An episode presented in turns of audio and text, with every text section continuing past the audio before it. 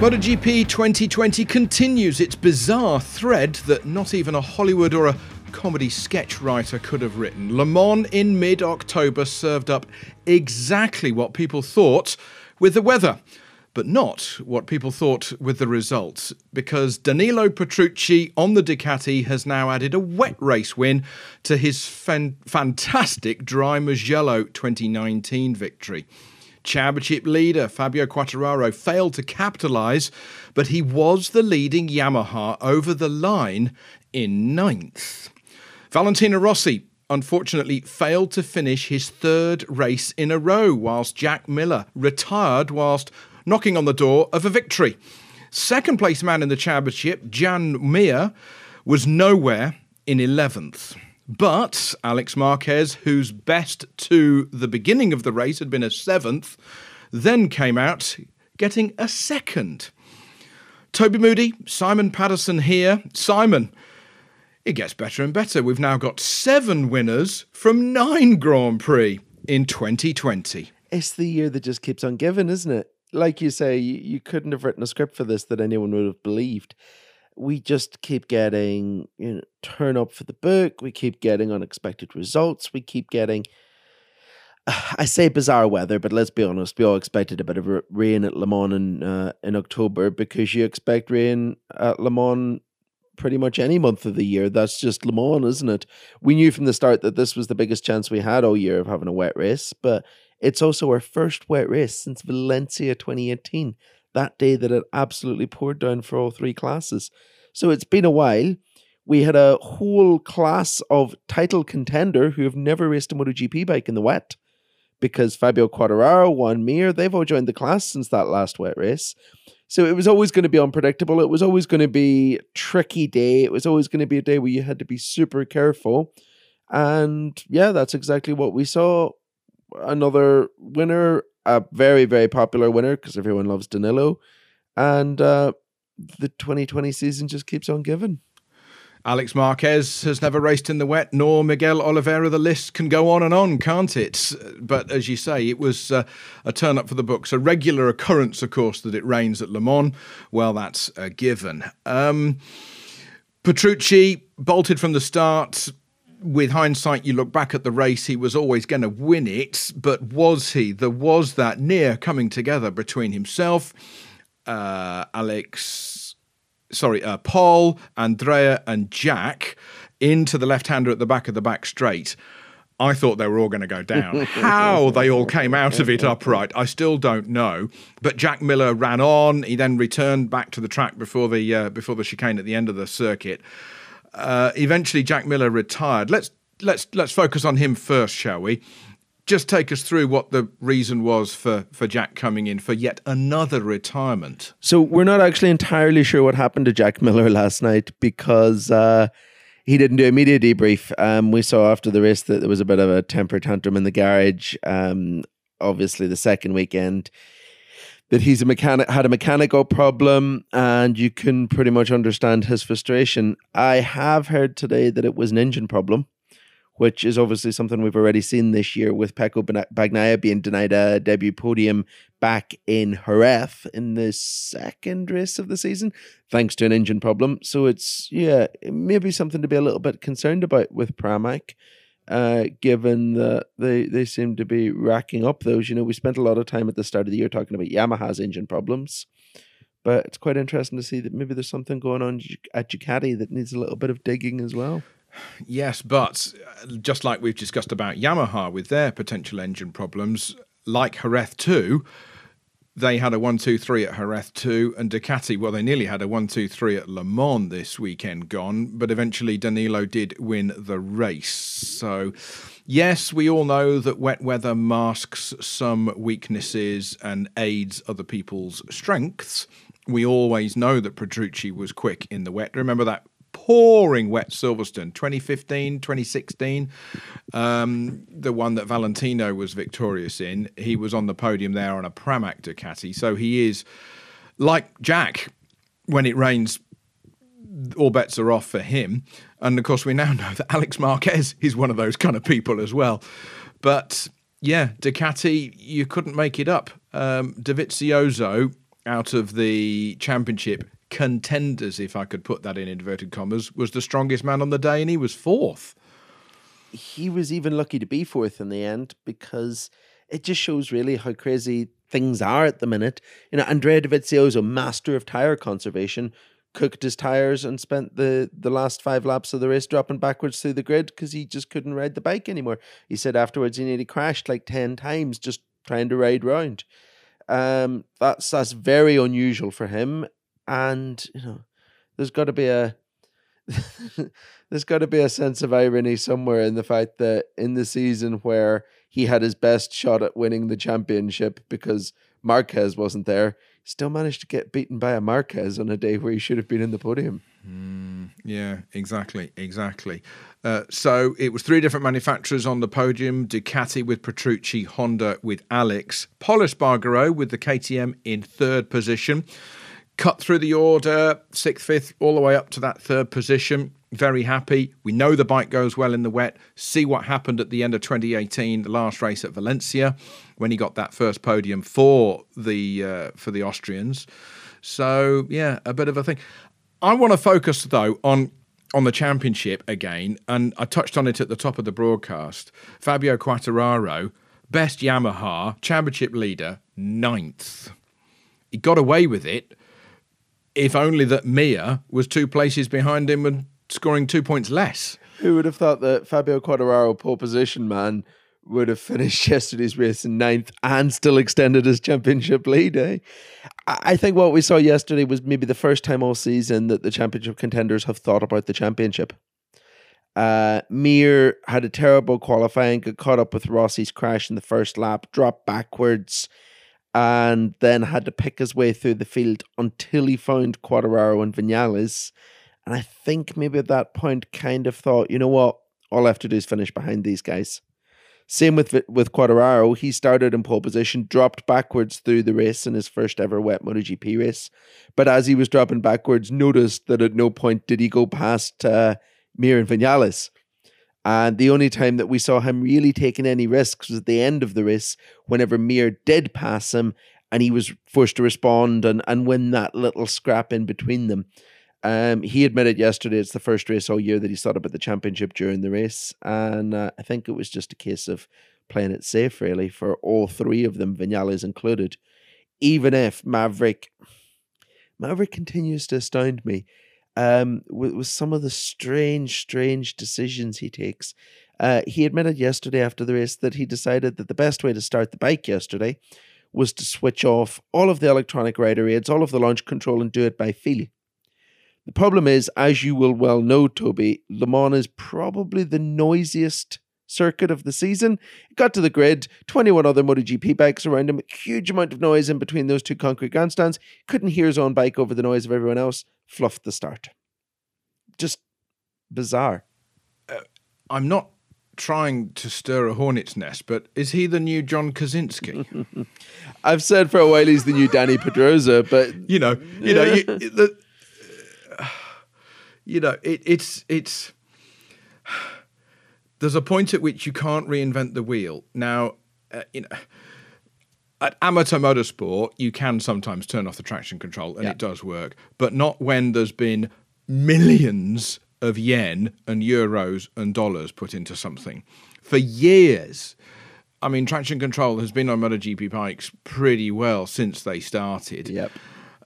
And they've been, and it gets exponentially better two years every two years or so. Uh, I won't say every year, but it's pretty darn clever the stuff that goes on in the back of the garage with the with the with the strategy they call yes. it how the power is delivered and yada yada yada. Every corner is different. Every torque curve is different for every corner on the track. And then he goes and does that. You, you do have to wonder if maybe a part of it was having not having the same amount of input from the people in the background who make those strategies because six of the Yamaha engineers from Japan, who normally are in charge of all that sort of stuff, spent this weekend working out of their hotel room in Andorra, where they're under quarantine after one of them failed a coronavirus test. So maybe just not having them on site has encouraged Maverick to do something rather daft. We weren't party to those conversations that decided to turn it off. But for Esteban Garcia, who's his crew chief, he will have known about that. And there's a point at which the crew chief says no. And then, of course, I'm going to criticise my own statement here. It is the rider's backside who's going to hospital if it goes wrong. I'm a big believer in that. You know, if, if mm-hmm. it's there's only one person who's going to hurt himself on the motorcycle, but hmm. Oh well, there you go. Well, it bagged him a uh, bagged him a tenth position. Uh, yeah, how bizarre. Well, which you know isn't isn't Maverick's worst result of the mm, year. Mm, mm. I, I, I find that unfathomable with a budget of 50, 60, 70 million euros and somebody turns off traction control at the start or the launch control, call it what you will. I find that uh, that quite bizarre. But you're absolutely right about noise in that place. I spent six hours there for the uh, 24 hours at night, doing the night shift up and down the pit lane and um, for the cars that is. And i had not only my earbuds in so that i could listen to the to the tv producer and the program but also and not just the normal cans over my head but i took the extra special expensive peltor ear defenders that i've got at home. And even then you come out and your ears are ringing. It's a very very noisy place. Yeah. Um it is it and uh, it and the Red Bull Ring. I think because of those two grandstands on each side of the track are for me generally the, the noisiest two of the year. Yeah. Uh, coming back to Quartararo, he might have kept a cool head. It would have been interesting to know how he got on had it been a full house and a non COVID restricted race with only 4,900 people at the place. Can you imagine if there were 65, 70,000 Frenchmen all cheering on Quartararo? There has been form for the local to not do so well because the emotion is quite high. So my kind of take on it is I actually think that Quartararo did a good job considering he didn't get too wound up. Yeah. I agree completely. Um, I think it was a it was a day for calm heads. It was a day for damage limitation in a championship battle and he, he did the bare minimum he needed to do. He took the least amount of risks necessary to maintain his title lead, and it all worked out for him. His title lead continues to be just 10 points ahead of Joan Mir. Andrea Dovizioso 18 points off the overall leader in the World Championship, Quartararo. Vinales 19 points off the lead. And then there is the gap then it goes to 34 points back to now Taka Nakagami. Morbidelli, you touched on him, didn't score with the other Petronas Yamaha, had an off. Crutchlow had an off. Rabat had an off. Bradley Smith had an off. And Valentino, I looked at the replay. I looked, I made the screen bigger. I put it on the big screen he had his own accident. He wasn't touched. He just maybe turned a bit of a tighter radius, is the only take I can take on it into that left hander. And he tipped down the road. I can't think, and I haven't had a moment to look it up, when he last had three non scores. Believe it or not, I thought the same thing. And I went back and looked at it, and it was the middle of last season. There was a run of oh, three oh, non-scores in the middle. Of, yeah, I know. I was I was stunned as well. But then, whenever you look back historically, it just doesn't happen. Um, for whatever reason, his inconsistency, you know, he's always been a super consistent rider. He's always been a guy that was always there every week. He's the guy that nearly won the 2015 title and the 2016 title just by being there um, and rarely setting the world on fire. But that's kind of fallen away in the last couple of seasons, especially this year, because we're seeing him make mistakes that he doesn't need to make anymore. You know, he he made a stupid turn one crash yesterday, or for lap one crash. In Barcelona, he was under no real pressure and just tucked it and went down. Same in Misano. Not really what we expect from him. Very strange and um, I'd imagine that there was quite the debrief last night, quite the inquest into not just what happened yesterday, but what's gone wrong over the last few weeks. I think it would have been a debrief of few words because it's the unspoken. I think it's the unspoken, that kind of tense feeling.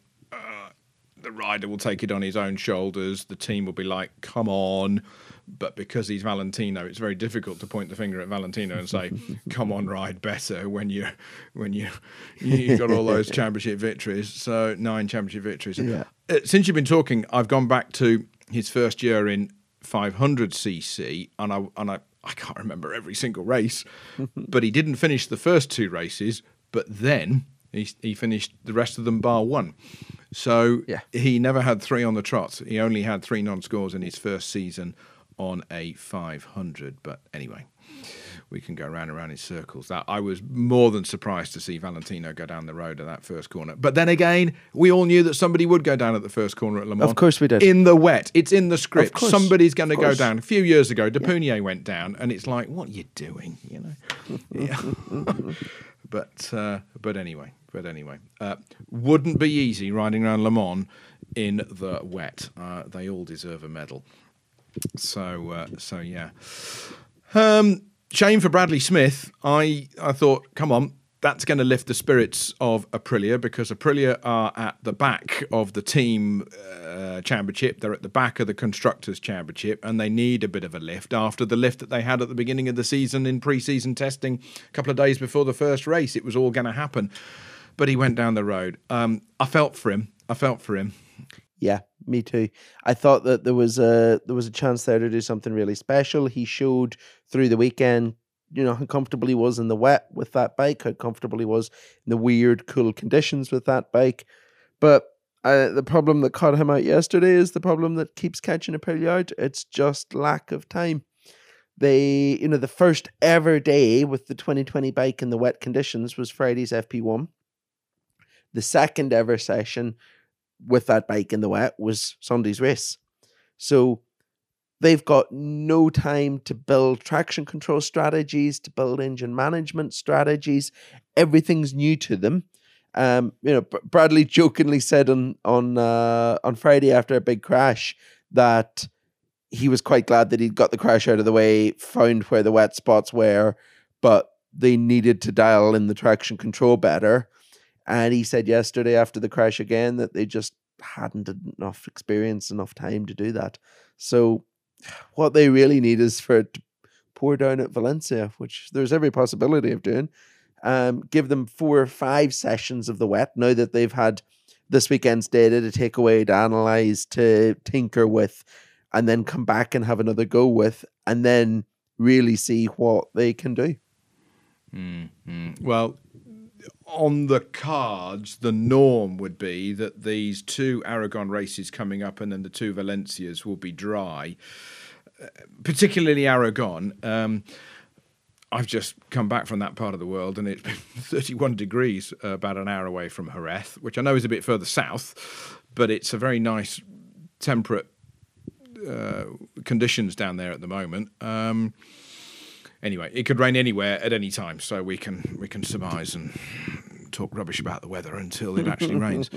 Um, so yeah, uh, the Frenchman who we haven't touched on it was the Invisible Man I thought yesterday, and he deserves a huge amount of credit. Johann Zarco, what a boy! He came up to fifth position, couple more laps, he would have been on the podium. Absolutely. Fastest man on track by a big margin for the last sort of four or five laps of the race. Just, you know, we know he's a good wet weather rider. We know that he has no experience of the Ducati in the rain and that it was going to be a bit of a slow start combined with a poor qualifying. But he just he just quietly did the job yesterday, didn't he? Just hmm. chipped away, got it done, didn't do anything wrong, solid points in the board and another, you know, hey Ducati, look at me, I'm doing a good job for you, aren't I? He certainly is. He certainly is.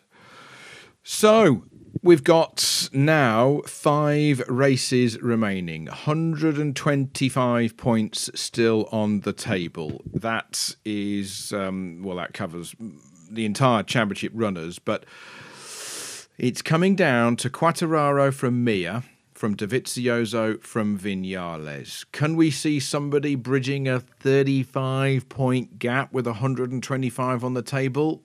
I can't. But then again, it is 2020. and you never know. So it is Quartararo, Mir, Dovizioso, Vinales. Is your money still on Mir? Yes, I think it is. Uh, I think a few of the next races will suit him, certainly more than they'll suit Quartararo. Uh, the Yamaha is going to struggle at Aragon, all those long straights, not so many fast corners. That's not good for them, but Suzuki seems to be able to deal with that a little bit better. So, uh, yeah, I think the next two races or weekends for for Mir to do something, even if Ducati are the clear favorite for the win. Valencia is a bit more of a mixed bag. Ducati can, or sorry, Yamaha can do well there, but then so can Suzuki because it's a, a circuit that suits the strengths of both of their bikes. Portimao is a complete wild card. Um, you know, who knows what's going to happen there. But yeah, I think on that balance, Mir just has a little bit of an advantage over Quartararo. But um, you know, like you say, it's 2020. Anything can happen. It's still mathematically possible that Marc Marquez can win the title. He's on my list. How's that for mental? Depends who you speak to. Depends what you read. He's coming back tomorrow. He's coming back next year. What's your take? I I genuinely think they don't know when he's coming back yet, and everything to the contrary is just speculation. Um, he'll he he learned a tough lesson this year after the second race in Jerez about coming back when you're fit and not coming back when you feel like you should come back. So uh, you know, there's nothing to lose at the minute, or nothing to gain. Sorry, there's no benefit to to an unfit Marquez wobbling around middle of this pack um, damaging his own reputation and potentially damaging his body further. So he's just going to take it easy. They're going to see how things pan out. They're going to see how the arm is feeling, how the strength is coming back, how the bone is healed. And then, uh, you know, I think what we will get is just a, a Wednesday press release. Oh, by the way, Marc's back this weekend. Well, Let's go racing. It is Stefan Bradl who says it's just on a race by race deal for him. There's uh, it is just week by week. Portimao, there was a test at Portimao in Portugal before the Le Mans race. Few people went. Uh, there was a line that I read. Was it from Sylvain? You know, it's Valencia with hills. No one will be able to overtake. was it from Sylvain? Uh, I don't think it was Sylvain, but yeah, it came from someone and it, it's yeah, it's going to be a difficult race um, to to make a bit of a break because it is such an unusual circuit. But I think there's a few corners that you can slam it up the inside of someone. I think it won't quite be uh, the sort of Valencia. Um, can we say snooze fest? I don't like Valencia. It's, it's one of my least favorite circuits in the yeah, calendar. Me too. I think it's a terrible place to end the championship because it produces quite boring racing.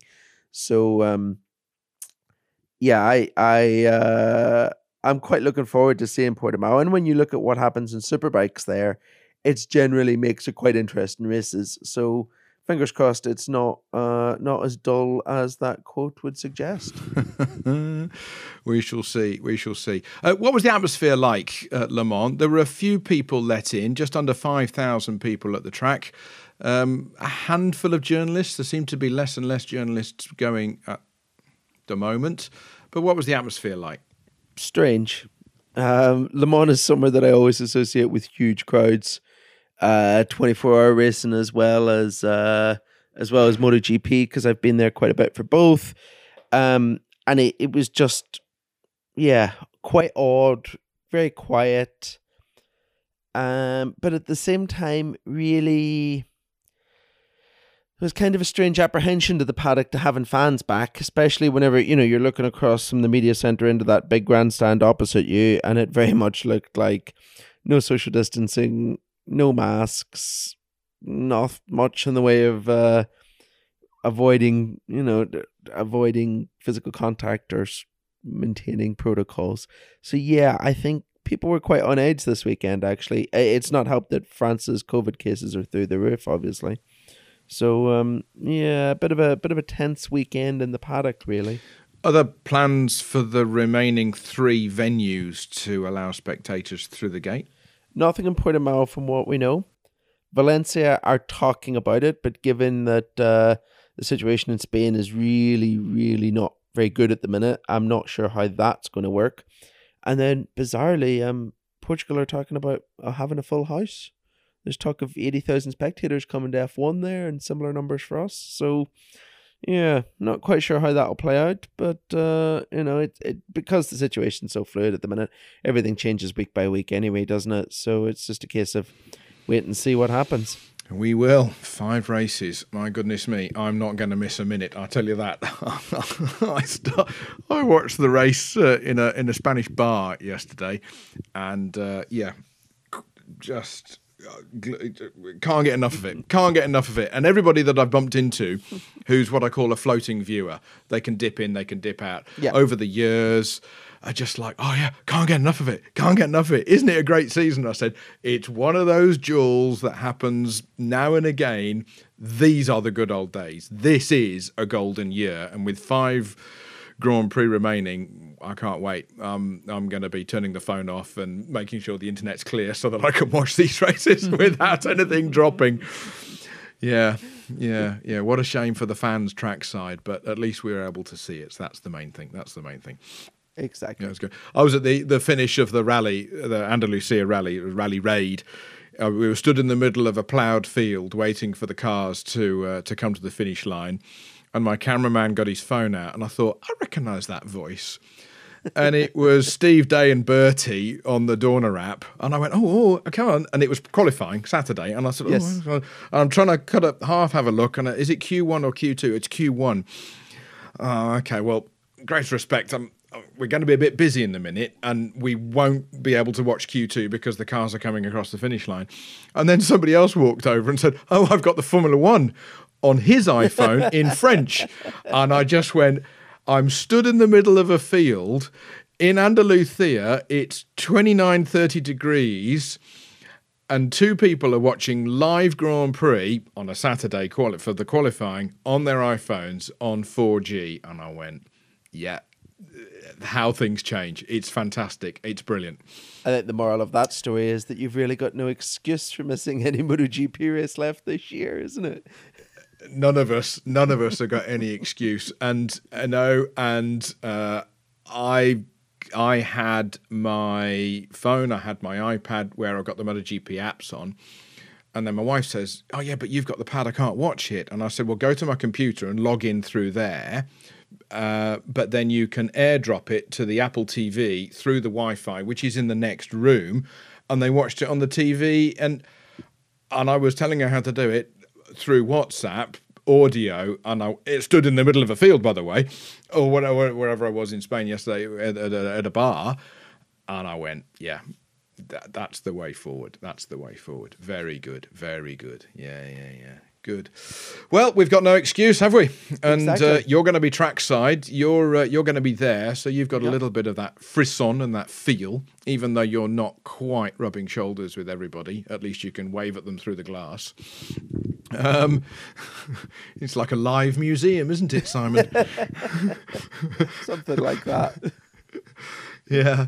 So uh, we look forward to the next race and our next MotoGP podcast here with the-race.com. It'll be in a week's time, right after the first of the Aragon double headers. So two Aragons, two Valencias, and one Portimao still to go. Keep in touch with our Twitter accounts at We Are the Race, at Toby Moody, at Denkmitz for uh, for Simon Patterson. Do like and subscribe wherever you get your podcast from so that you don't miss anything. Thank you for joining us. We'll speak to you after Aragon. Bye for now.